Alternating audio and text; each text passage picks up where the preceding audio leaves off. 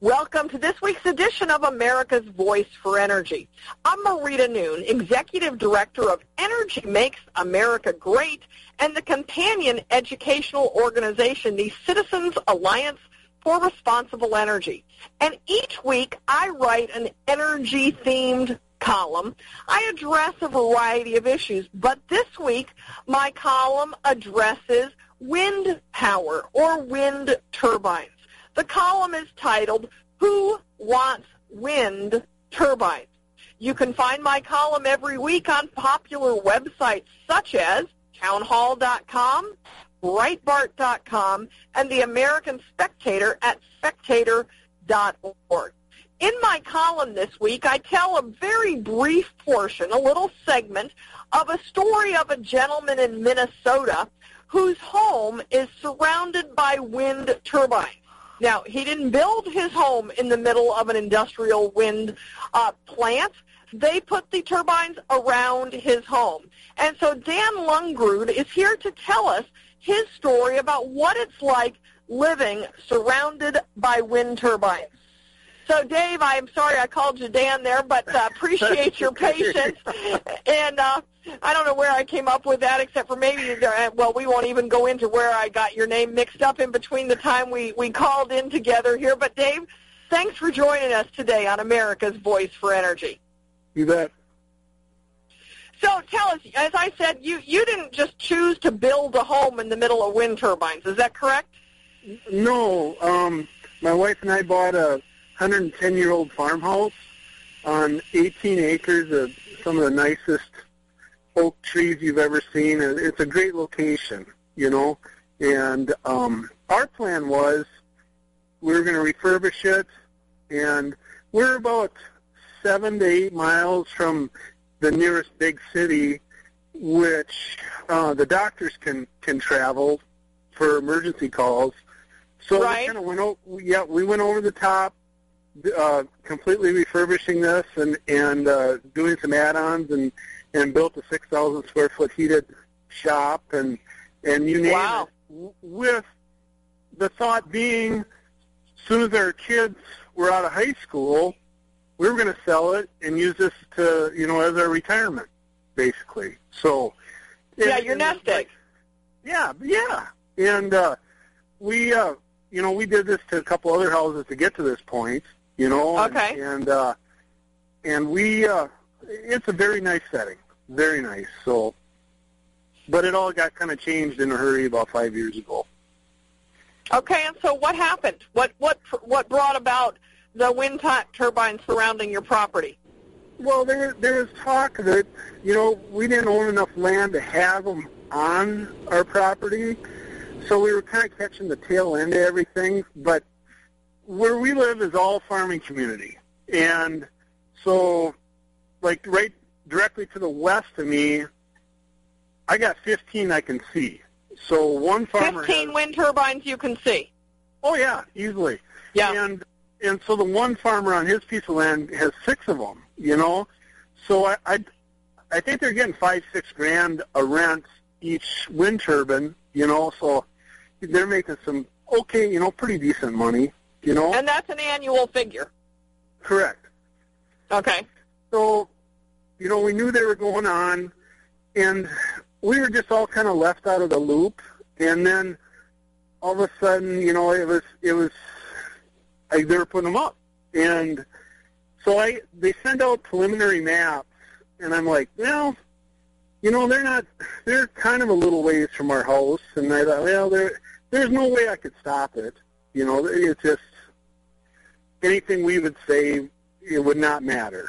So kind of rolled with it. Well, we started construction, and they didn't put them not even close to where they were described on the map, you know.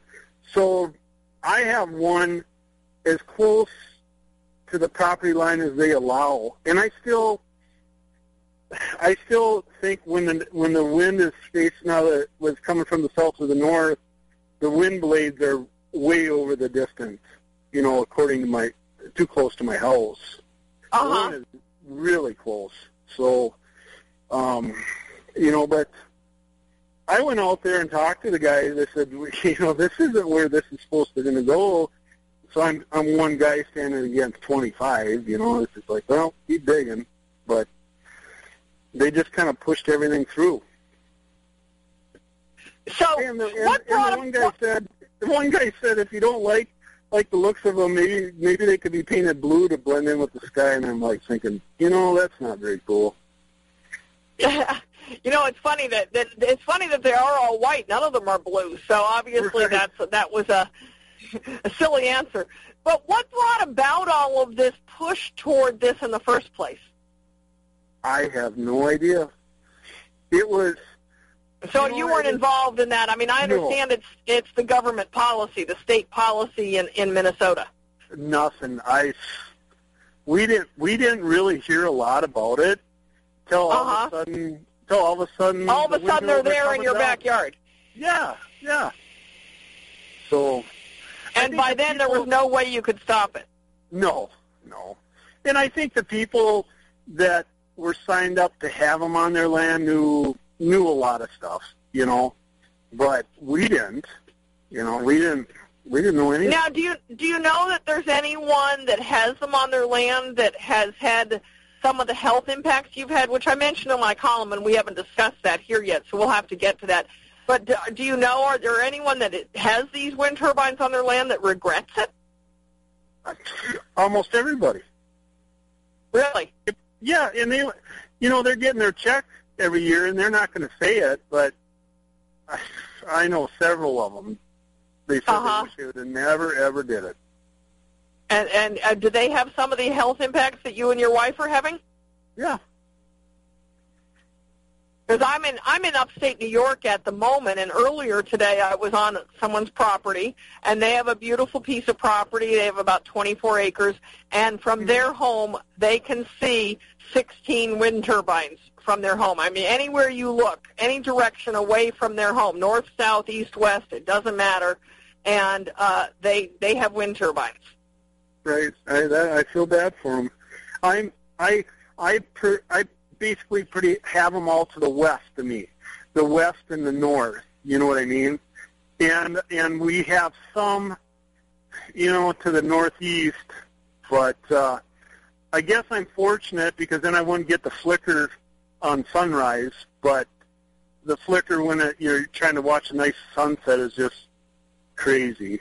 You know. Yeah, and that's what those these folks were telling me about today. So for the people that are listening that have not experienced that, experienced that, can you explain to us what flicker is? Well, it's it's when when the turbines are are faced wherever you know, like east or west, and the sun's setting. Well, When they're the between you and the sun. When they're be- whenever wherever they are, if they're between you and the sun. Exactly. So the sun's in the, in the west of them. It makes a shadow, and the shadow goes across everything: the buildings, the trees, the houses, in through your windows, and you can't you can't watch TV. I mean, it's and it and it starts driving you. It gives you a headache. You know, it it just. I, ne- I would have never guessed, and I, I emailed you some some footage uh, that I've been taking. You know, even inside my shop, it's just Uh huh. crazy. That it's. So I don't think anybody even thinks about that aspect of them. now, when you try to tell this to the to your commissioners, to whoever your departments are in Minnesota that you report these sort of things to, do they believe you? What kind of response are you getting? You know, we're just starting to get to that stage. Um, the w- the windmill company Bentry put uh, they paid for um, blinds to be put in our house. You know, but still, you pull all the blinds and you feel like you're in jail. You know, basically. Uh huh. So they tried to address it, but uh, still, it's not good enough. What other health impacts are is your family having? Well, we're we're having problems with our sleeping. You know, we can't Uh-huh. get a we can't get a, a a decent night's sleep, and so then you start getting run down. And You just kind of feel like you're in a fog. Um, my wife's been having problems with this vertigo. You know, as far as feeling dizzy and this and that, and uh, we go away on the weekends o- over to uh, a boat we have, and we sleep like babies, and and and we feel really refreshed after. And get caught up on your sleep. Yeah, yeah. You know, and and what the noise, and we can hear we can hear them in our house when we're trying to fall asleep at night. You know, we can hear them, Uh huh. and it almost sounds like the oceans. I just pretend like I'm in San Diego on a oceanfront property. but, but I guess I guess the big thing that everyone is afraid to address is the subsonic noises. You know, I don't know if you've been br- brought up to speed on any of this or not, but that's Well, I'm that's, familiar with it. I'm certainly no expert on it, but I am familiar with it. that's what's messing. That's what's that's what's messing with your body is all the subsonic noises. You know, because the wavelength is is is, is very uh, long and narrow, so it penetrates the buildings and the houses, and that's what that's what affects your body, and that's what they don't want to have come out. But um, we're trying, you know. Well, I appreciate it. And you're talking with me uh, here today on America's Voice for Energy as part of trying to get that word out. And I know you're not alone um, in these concerns. We've just got about two minutes left, Dave. And, uh, you know, what's happened to the property values of your home and those of your neighbors? Well, it's uh, you know there's studies out there showing that that the property decreases 30 to 50 percent when these wind farms go in. Okay, so I, you'd really have to love these windmills to buy this place. You know, I'll never, I'll never. No one in their right mind would buy it. Looking at these things, you know. So I, you know, we're we're stuck we had no say in any of this, and and we'll never be able to get rid of this. We'll never have a good night's sleep anymore. You know, it, it just it, I feel like our rights were violated big time. That's, No. It feels so hopeless. Well, yeah, it's you know the other option would be just to when the kids go, just give it back to the bank. You know, I'd like to have the the wind farm buy it, Yeah, but you'll but you'll that's not see that. likely. you'll never see that happen. You know, there's they have so much money. You know, I they won't even mess with us. And that's why we're just trying to be a little squeaky wheel. Just keep keep. We're we're getting some people to listen to us a little bit. You know, at least It's such a shame that this is such a fight. It's such a fight to have these concerns heard. Well, you know, when they before they got put up, a flyer got put in my door, and it said exactly what went on about what's going to happen, and it was someone that used to live by a wind farm like this. You know what I mean? Uh-huh. We Uh-huh. couldn't stop it. You know, what? Yeah. everything was true. It was too far along by then. Dave, we're out of time. I appreciate your sharing your story with us, and I hope, folks, that you'll stay tuned with us for our next segment where we're going to be talking with Dan Engert, who is a, uh commissioner or supervisor in the town of Somerset, New York, and he's fighting wind farm projects coming into his town. So it's a perfect segue to continue on from Dave's comments uh, to to Dan's comments. And so, so Dave, thanks for joining us today and sharing your story on America's Voice for Energy. Affordable health insurance was the promise of Obamacare, but for many, the government mandate caused more problems than it solved.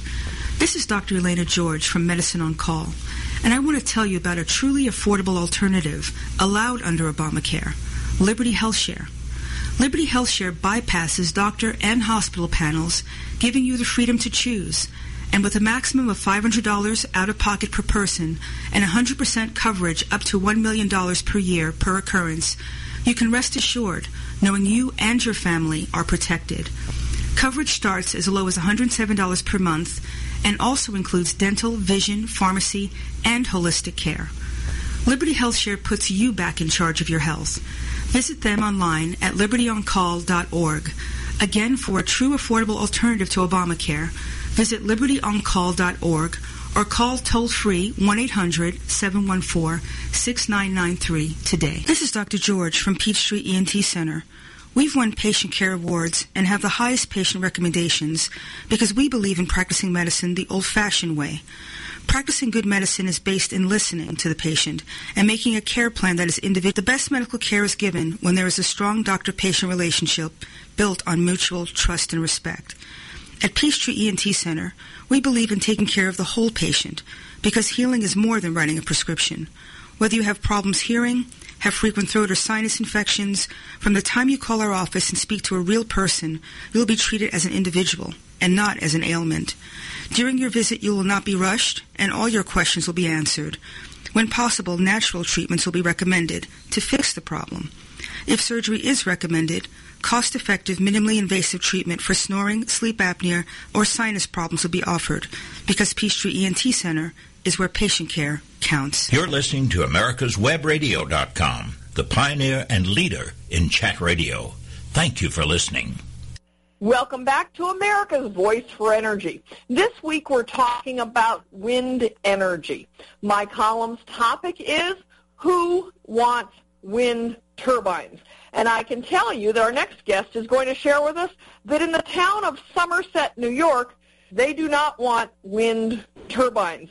Dan Engert is our guest, and he is the supervisor for the town of Somerset, New York. So Dan, thanks for joining us today to share us what's happening in your community and your state in the way of wind energy. Oh, my pleasure. Thank you for having me. So tell me what's happening uh, at the state level. You've got Governor Cuomo, who's, I believe, really committed to green energy. What's his policies? Well, that that's uh, I would say an understatement. He is uh, definitely, uh, for a number of reasons, very much committed to this. Uh, this lobby uh, in New York is a very uh, powerful one. It's a very um, influencing one, and he has recently, um, you know, been very much in favor of a. Um, he he calls it the most aggressive renewable um, build out agenda in the country. He refers to it as such. Um, but he is targeting and setting goals in New York for uh, 50% renewable um, energy generation by the year 2030. And now uh, that's that, the same as California. That's the same as California. So New York and California are going to be competing for the most expensive energy prices in the country. Oh, well, that's that's that's great news. uh, it's uh, you know it, it really and, and and you know when when that announcement came out uh, sometime maybe in the last year or two, that that really you know enticed the market. Um, you know that that's when uh, we began to uh, feel the impacts of the wind developers. Uh, out-of-state wind developers, for the most part. In fact, uh, some in, in some areas of the state are not even uh, from the United States. They're they're Spanish firms. But in any event, um, they just came in droves uh, all throughout New York State and started proposing uh, turbine projects. And and uh, the one in Somerset um, is called the Lighthouse Wind Project. It's a 202 megawatt proposed project. Um, and and that's the other um, point. This this this renewable agenda that they have set. What it what it really did was um, not only were these turbine projects being proposed, but they were being proposed in large uh, megawatt uh, numbers. Uh, you know, no longer were we seeing um, you know small projects. Uh, there was one a couple of years ago that was in uh, along Lake Erie um, shoreline. There was I think nine or ten turbines. We'll never see another project like that in New York under this current uh, agenda because really? these uh, the way the subsidies are set up uh, yeah, they're coming in at, at 200 to 400 megawatt projects. I mean, massive projects. There's a couple so your, down go- your governor doesn't want any little projects. He only wants big ones. They want big ones. Uh, they they Yeah. want to get to this 50% as fast as possible. Um, and and it's really you know it's it's it's unfortunate because uh, the law in in New York State um, was recently uh, changed. It's called Article 10, um, and Article 10 was adopted in 2012, and uh, essentially um, it stripped uh, home rule away from local communities uh, to make decisions about what's right and good for their, their communities. And, and it really draws right back to, you know, simple zoning as far as I'm concerned. And communities do not have the final say in these projects. They have But uh, but look, can I can I interrupt you for just a sec, Dan? But with Mm-hmm. this Article 10, this doesn't apply to oil and gas drilling. So if a community in New York, which I know there are many, who want to drill for na- for natural gas, who want to use fracking, they can't engage, they can't say, but we want this, even though Governor Cuomo, you don't.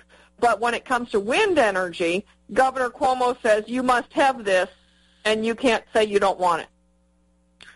Yeah, essentially. And I'm, I'm not too familiar with, you know, the, the natural gas and the drilling uh, aspect of it, but, you know, Right. essentially Article 10, it, it, it, it's, you know, any, any uh, energy generation um, project that exceeds 20 megawatts uh, falls under and is regulated under, under Article 10. And essentially, uh, Article 10, uh, so whether it's wind, whether it's solar, whether it's uh, whatever generation source it is, if it's greater, if the project's greater than 20 megawatts, it's going to be sited under Article 10. And Article 10, um, essentially, um, the decisions are made by a, a siting board. Uh, five members are seated um, on this on this board um, permanently, and then there are two ad hoc committee members who are appointed uh, in a very strange manner um, as the local represent, representatives. So five of the members are appointees of the governor. Uh, they include the uh, the chair of the um, Department of Environmental Conservation, the DEC, um, the chair of the Department of Health, uh, the chair, the commissioner of NYSERDA, which is our um, Energy uh, Research and Development Authority. Um, and then there's two other, uh, the chair, the, the commissioner of the Public Service Commission, and there's one other. Uh, but they're essentially all appointed by the governor. And uh, these are the, the permanent And so members. therefore, they're assu- it's assumed that they will do the governor's bidding. A- Absolutely, A- absolutely. Okay. Um, no question. Now, the local representative, it's a very interesting process because Article 10, um, the town supervisor nominates four individuals. The um, county legislature, um, the chair, either either the chair of the county legislature or the county manager, uh, depending on what type of county government we have, that entity nominates four individuals, and the um, vice president pro tem of the New York State Senate makes a selection of those eight names that are submitted, and the Speaker of the Assembly, the other side of the chamber, makes the other uh, selection. It, it's just a very bizarre uh, format, but that essentially is the local representative, um, and that is the voice of the community um, on on this siting board. It, it, Mhm. it, ironically, in our situation, it um, this project expands into another town, which also expands into the adjacent county. Uh, Article 10 doesn't contemplate for that. So this project, for example, is uh, proposed to because they haven't uh, determined the final siting of the turbines nor the size of the turbines, and that's a whole other um, very frustrating part of this whole process for my community. Is this developer um, operates in a very uh, secretive manner um, throughout this and doesn't disclose these types of things. But in any event, what they have disclosed is that minimally 75% of the project will be sited in my town, the town of Somerset, and at the most 25% will be sited in the adjacent town of Yates. Um, but Article 10 doesn't contemplate there be any, you know, representation equally or um, to scale of what the impact is for a community. So they basically made a selection. Uh, um, the assembly made a selection from the Yates contingent uh, appointments, and uh, the uh, uh, the Senate side made their uh, representative from our side. So it's you know my community is very frustrated with the um, you know with basically the lack of you know control that it has. We've conducted numerous uh, surveys in our town, um, eh, you know, and and and consistently um, we get. Um, well, first of all, we have a high rate of participation. Uh, 60% of our residents participated in a written survey, which you know anyone in the marketing business will tell you is a phenomenal, uh, Yeah, unbelievable uh, participation rate. Um, so 60% of my town um, completed this written survey, and it's 67%, um, you know, do not want this project in, in the town. Uh, 67% strongly opposed to the project in this town, I should say. So it, it is very frustrating um, in New York. Um, you know, the uh, um, the developers, you know, operate very um, very much with the anticipation that um, they aren't going to deal with the local community. Um, they do everything they can to avoid dealing with the local community because they just want to get to the uh, the siting board and have these decisions made by um, governor appointees. So we're um, you know we're in the midst of a you know of a, of a battle of sorts here. Um, you know, at every turn, you know, I am doing everything I can to make sure that the voices of my community are heard. Um, you know, we've uh, um, there's a very lengthy process that goes along with this, um, starting with a uh, public involvement plan period. Um, I will also say it's very expensive uh, for a town, particularly a town that um, is not that, that has a great deal of concerns from its constituents, which my community does. We have uh, yeah. raised a significant uh, amount of concerns over uh, number one, you know, the selection of our town for uh, siting for this project. Uh, we are um, right situated along the uh, Lake Ontario, uh, the southern shore of the lake of Lake Ontario, um, it, a significant uh, migratory flyway um, in the in the northern hemisphere.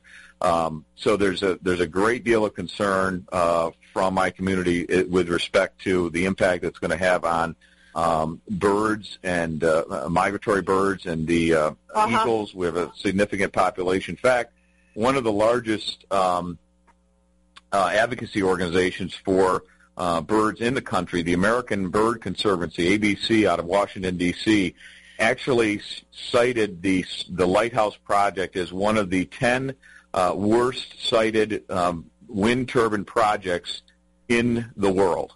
Um, we made the list, wow. and we are and we are one of um, I think there's five. But yet, but yet the state government is is hell bent on putting it in there.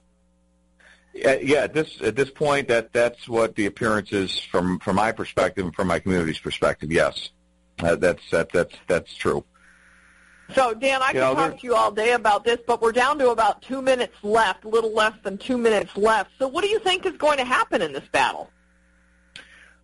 Well, I, I think that at some point, um, you know, what I'm involved in right now is uh, reaching out to other communities throughout the state. I have a colleague in the uh, in the North Country area, and at some point, uh, very soon, and and uh, I, I don't want to announce it specifically yet, but there the towns are going to stand up for themselves, and we're going to take on New York State. That is what's going to end up having to happen here, and we're going to challenge the uh, the constitutionality of New York State um, usurping home rule, stripping home rule from local communities. And uh, you know that that's essentially where I think that this will probably uh, end up going. Um, it's it's uh, it's just not right that a um, um, a state government uh, can come into a small town in New York State and tell its community what's right and what's good for it, and uh, the community has no say over it. And uh, you know, I, I'm prepared to uh, you know defend the, the rights of the t- citizens of Somerset um, to make decisions uh, for itself uh, in the realm of of uh, you know this wind and this renewable agenda and um, you know we'll have to see what uh, what the result is, but we intend to defend those rights uh, right to the end. Well, it's it's, it's amazing that uh, the governor is so uh, insistent on pushing this agenda so aggressively. And uh, are you finding that the majority, and we just have a few seconds left, but you're you're finding that other communities are, are joining with you in this? Uh, the common theme is communities do not, regardless of what the, a community feels about renewable, the agenda of the governor, what is very uniting to uh, the towns across the state is that uh, home rule should still prevail. Towns should, you know, if the governor wants these things uh, in the New York State, then he should direct the developers to select communities who are open to this type of project and want this type of project. And if you can find those communities, then you know that that's that's a whole different sort story. But what's uniting yeah. is that you know these are not wanted, and uh, and and local communities should have a say about whether or not they they're going to be sited there. Well, Dan, I appreciate you taking your time. We've been talking with Dan Engert tonight, supervisor of the town of Somerset, New York, and uh, I appreciate you sharing your story with us here today on America's Voice for Energy. My pleasure. Thank you. Thank you, Dan. We'll be right back on America's Voice for Energy. This is Doug Dahlgren of The Prologue. America's Web Radio offers a wide variety of programming that will keep you interested and entertained throughout your week. There are shows about medicine and your health, energy issues, antique cars, our Constitution, vegetables and gardening, politics and opinion, business issues, and legal matters, like drones and how they can affect your life. On Fridays at 11 a.m., you can listen to my show, The Prologue, with a new author and a book I just know you'll want to read. The good news is if you miss a show, they're all archived and available in podcast form when you're ready to listen as often as you like. So stay tuned, won't you, to America's Web Radio and add to the enjoyment of your day. The Docs for Patient Care Foundation is your way to join the fight and become a member of an organization created by doctors for patients dedicated to fighting for your healthcare freedom and preserving the doctor-patient relationship. Get a pen and paper. Write down www.docsforpatientcarefoundation.org. That's www.docsforpatientcarefoundation.org. Go to our site and please make a generous tax-deductible donation and join the fight today. Thank you. You're listening to America'sWebRadio.com, the pioneer and leader in chat radio. Thank you for listening. Welcome back to America's Voice for Energy. This week we're talking about wind turbines and for specifically some of the kind of unintended consequences that our government policy has created in effort to stimulate renewable energy. And one of those policies is something that's known in the industry as PURPA. Perhaps you've heard of it. I'd heard of it. And as much as I follow energy issues, well, I had heard of PURPA I didn't really know what it was, what it stood for, what it represented, until I read an article in the spring issue of Energy Biz magazine. And there was an article about PURPA, and lo and behold, it was about wind turbines. And so I tied it in to my column this week uh, who wind turbines, which of course you can find on Breitbart.com and Townhall.com and American Spectator at Spectator.org, just to name a few. In that column, I was introduced to a gentleman by the name of John Rainbolt, who is Federal Affairs Chief for Alliant Energy. And he was explaining the problems with PURPA. So, of course, I invited John to join us today on America's Voice for Energy. So, John, thank you so much for joining us, and I appreciate you making yourself available to help me and everyone else out there better understand PURPA and what it is. So, can you, uh, like, start by telling us what does PURPA stand for? Well, Marita, first off, I'd like to say thank you for the opportunity uh, to, to be on your show today. Uh, PURPA stands for the Public Utility Regulatory Policy Act of 1978. And I, the reason why 1978 is important is because this law was enacted uh, almost 40 years ago. And essentially it was enacted because back in the late 70s we had a pretty big oil crisis. Uh, especially yeah. especially with the Middle East, and, and the and the the the, law, the, the law goal was essentially to try to incentivize renewable generation because at that time, uh, power generation, believe it or not, was uh, was powered about 20% of it was uh, powered by oil fired generation. And really, that absolutely. And so that yeah, that I didn't realize that. And I cite a figure all the time when I talk about this, and I say, you know what? I, I, my, one of my standard kind of talking points is ask anyone why we should go to renewables, and one of the answers they will always give you is it's because we need to get off of Middle Eastern oil. And I always say, energy, you know, Middle Eastern oil and renewable energy, primarily wind and solar, have absolutely nothing to do with uh, oil because only 1% or less than 1% of our electricity generation today comes from oil. But truly, I didn't know that 40 years ago that high a percentage of it. So back then there actually was a connection. Yeah, back there when there was a connection, but you know, okay. you know the reality is PURPA was designed for a different era. You know, yeah. uh, the primary yeah. driver of the law again was was oil-fired generation, and right now, 40 years later, you know, we're at a point in our, in our in our country, and especially as, as energy companies, where we have these robust energy markets right now, and the, the bottom line is PURPA hasn't been amended significantly, at least in the last decade, and a lot of elements from the 1978 law are still in effect. But the reason why... But, but irrelevant. They're still in effect, but they're irrelevant. They're, they're relevant relative to where we are in the market situation today. Uh, two-thirds of the country um, participates in, in organized energy markets where electricity is, is competitively bid on the market, where uh, the, the goal of this effort is to ensure that you know customers uh, basically get get the best deal uh, for their electricity costs, uh, to keep it affordable, to keep it cost effective. And PURPA was, isn't designed to do that. Per, PURPA is designed essentially, and, and the reason why electric uh, companies are, are, are having issues with it today, especially my company, is because there's a mandate in that law that requires uh, utilities to purchase power from what we call qualified facilities. Essentially, a qualified facility is a small power producer.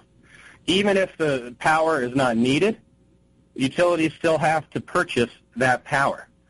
And that, that's an important thing because, as yeah. I mentioned, the energy markets have evolved where you have competitive bidding and requests for proposals, and essentially utilities have to take that power. Um, you, you don't really have an opportunity not to take that power, or you, you really don't have the opportunity to negotiate on price. It's, it's, it's a must-take provision of this law, and the reason why it impacts Alliant Energy specifically, especially in Iowa, is that we have essentially uh, qualified facilities that are using PURPA, and the tenets of the, of the, of the, of the deal and these contract terms generally last up to 10 years. Um, essentially, our customers are paying about 20, 25% more for renewable energy than we can get on the market right now through a competitive bidding process. So if you compare wind energy to wind energy, market-based wind versus PURPA wind, um, the PURPA wind is not a good deal for our customers. And just another anecdote there, Marita, is, is you know, Alliant Energy largely represents a, you know, a lot of small town America, um, small towns, predominantly rural utility in Iowa and Wisconsin. And from an, from an economic perspective, uh, 25% of our customers make less than $25,000 a year per household.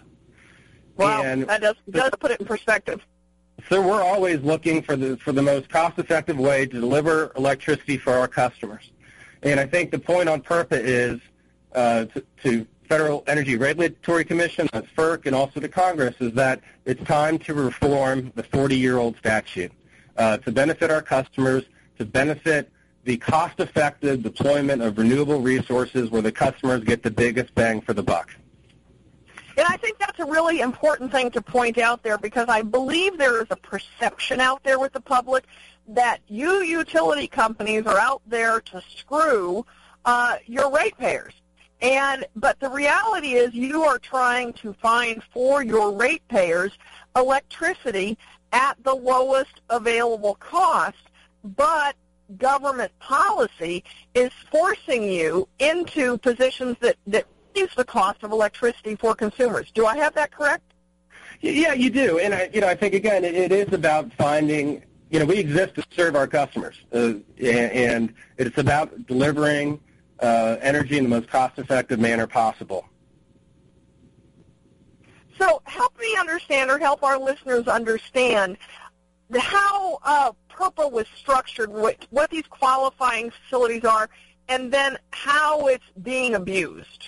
Sure, happy to do so. So, you know, as, as I mentioned, PURPA uh, has a section of the law, Section 210, which is the mandatory purchase requirement. That's kind of the genesis of of how utilities are required to, under the law, to purchase power uh, from qualified facilities. Now, what Congress did is they gave uh, FERC um, and FERC, obviously, they regulate wholesale energy markets and also, uh, to a very large extent, uh, the statute of PURPA. Um, they, they write the rules of the road. And uh, what we are trying to do, and we've worked with members of Congress, both in the Senate Energy Committees and also uh, the House Energy and Commerce Committee, we have a uh, upcoming uh, technical conference at FERC on June 29th where uh, there are going to be a host of, of witnesses. So where, you're talking just in a couple weeks. in just in a couple of weeks, there'll be an opportunity for electric companies and rural co-ops and um, a, a, lot of the, the uh, for the players in, in, in, the energy markets to, to call for reform so that FERC can hopefully take what they get at this technical conference and make some, some positive change. Now, let me go back to the abuse here because what some of these qualified uh, facilities are doing in, in our service territory especially is they uh, essentially there's a cap, Marita. There's a cap on uh, the size limit for for qualified facilities, and that's 20 megawatts. Okay. You, you, and so and this, this was designed in the law. This was designed to help little players participate little, originally. Is that correct? Exactly, little players, absolutely. And uh, there obviously there was a reason for that. Uh, you know, especially back in the day.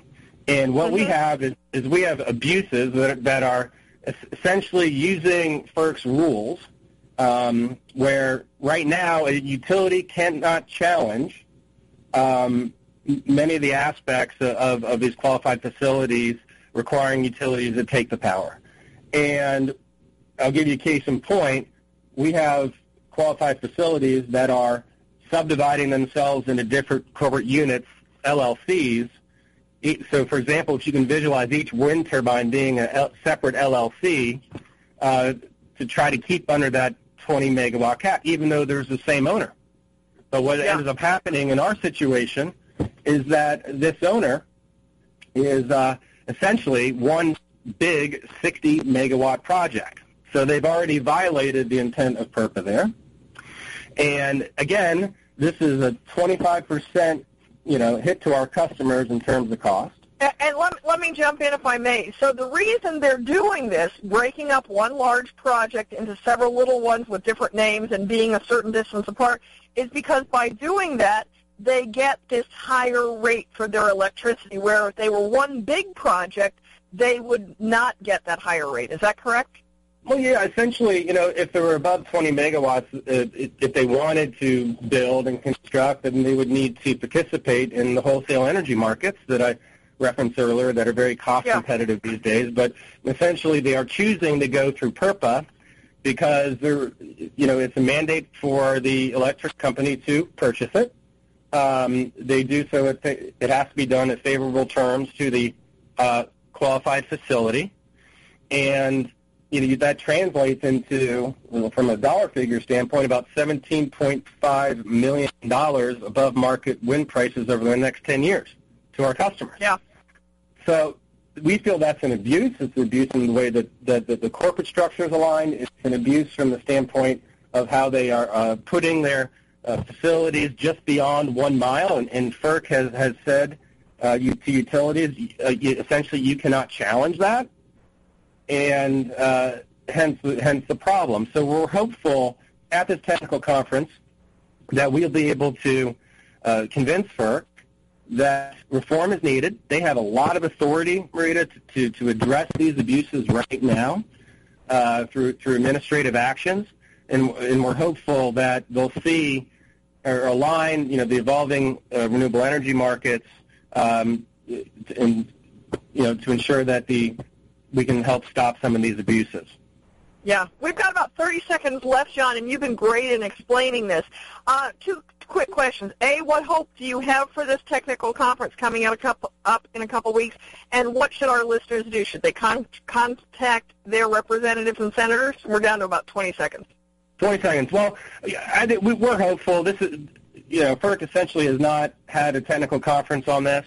Um, we're happy they're taking a deeper dive. We're happy also for the congressional support that has led to this technical conference. So I'd say for your listeners, yeah, st- stay tuned. Keep keep on your members of Congress for uh, reforming PURPA. It, we need to do this for for Americans uh, to ensure that cost-effective renewable energy is delivered in the best manner possible.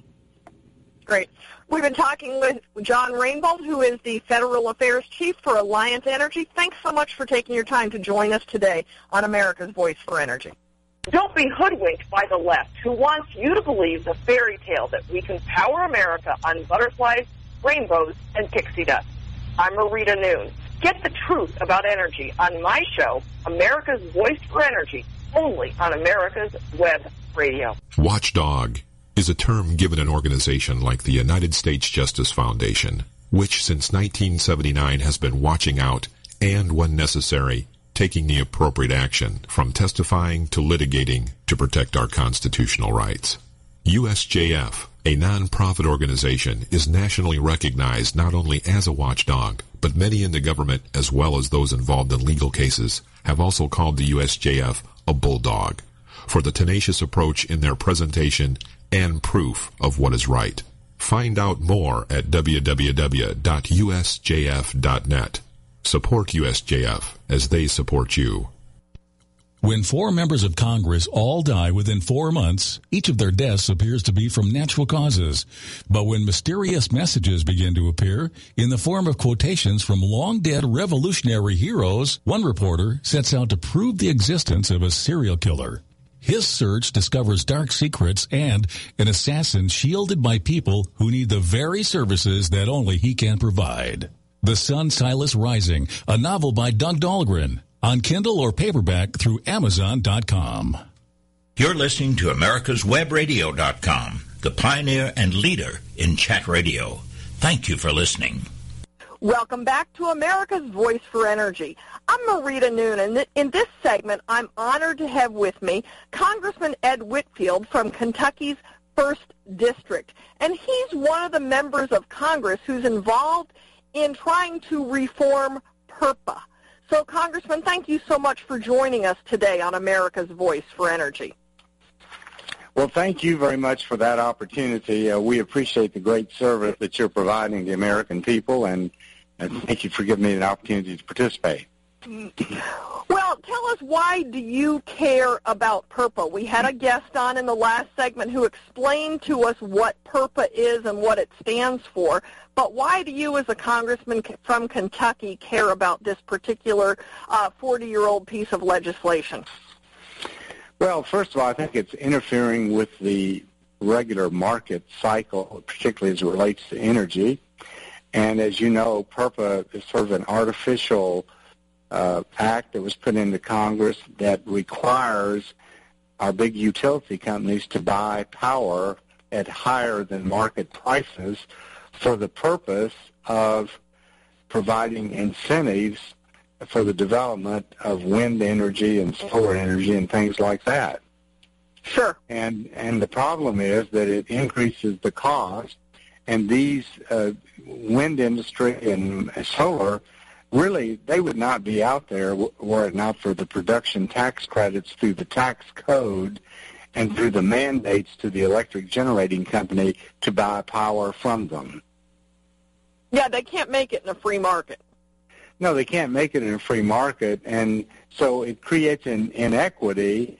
And as time goes on, it's becoming more and more of a problem uh, because of. Uh, I mean, there's so many ramifications of this. You're having to build additional electric generating uh, wires, transmission wires, to reach to the far depths of where some of these facilities are located.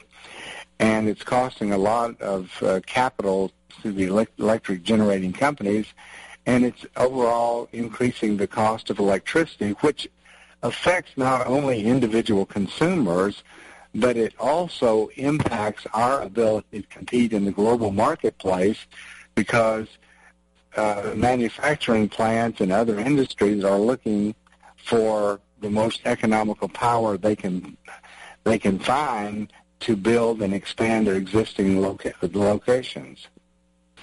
Yeah, you know, when we've got more expensive uh, labor costs here in America, cheap energy is one of the competitive advantages that we have over many other countries.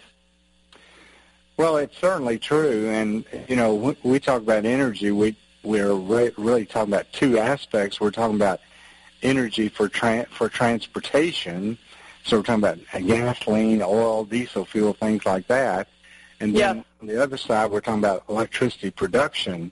And PURPA is really skewing uh, the electric generating cost in America.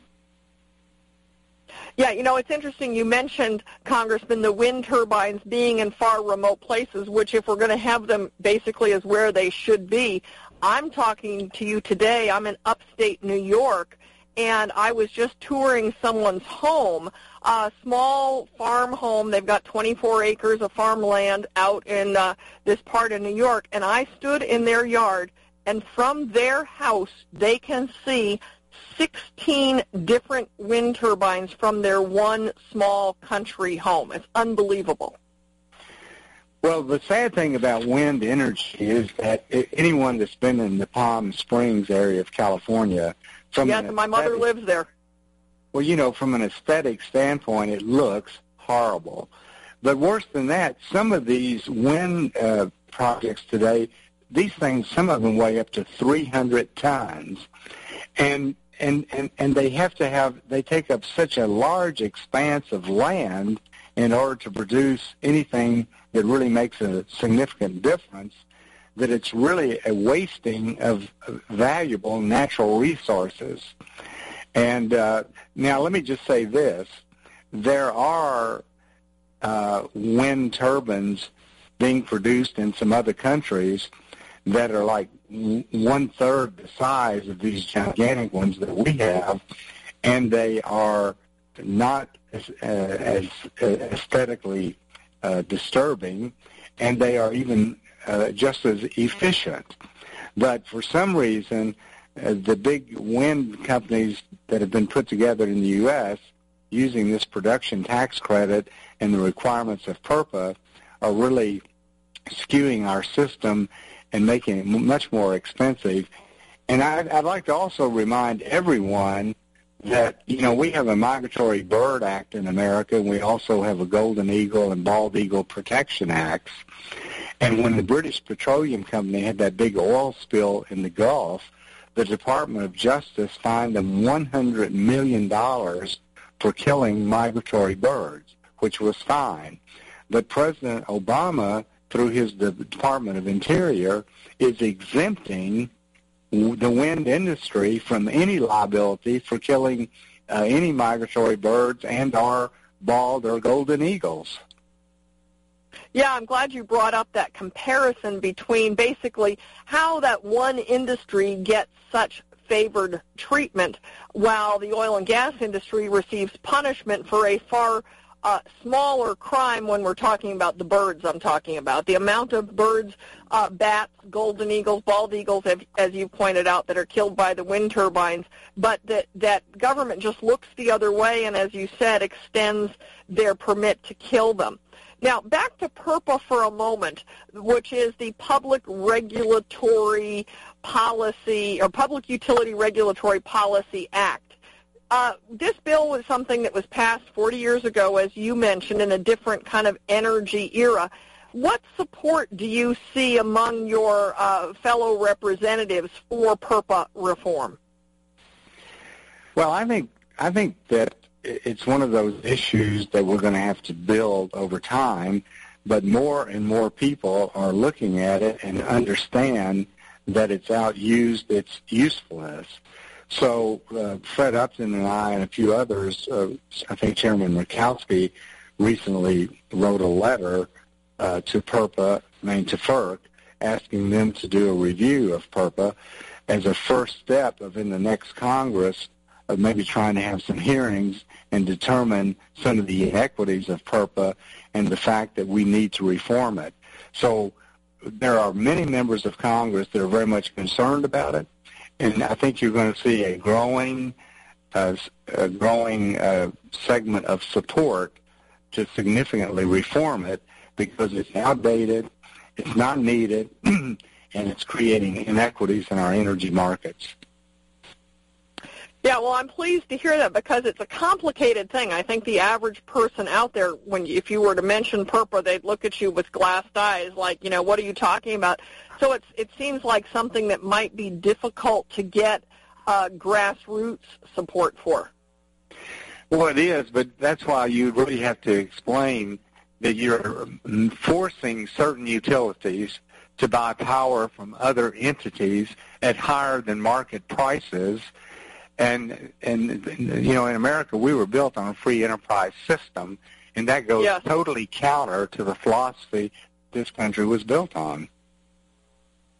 Yeah, I mean that that's the, that therein lies the big problem with this as a regulation. I see that a lot of the policies, the energy policies that President Obama put in, that the high cost of those policies are just now beginning to be felt by the consumers. Uh, is that what you're seeing?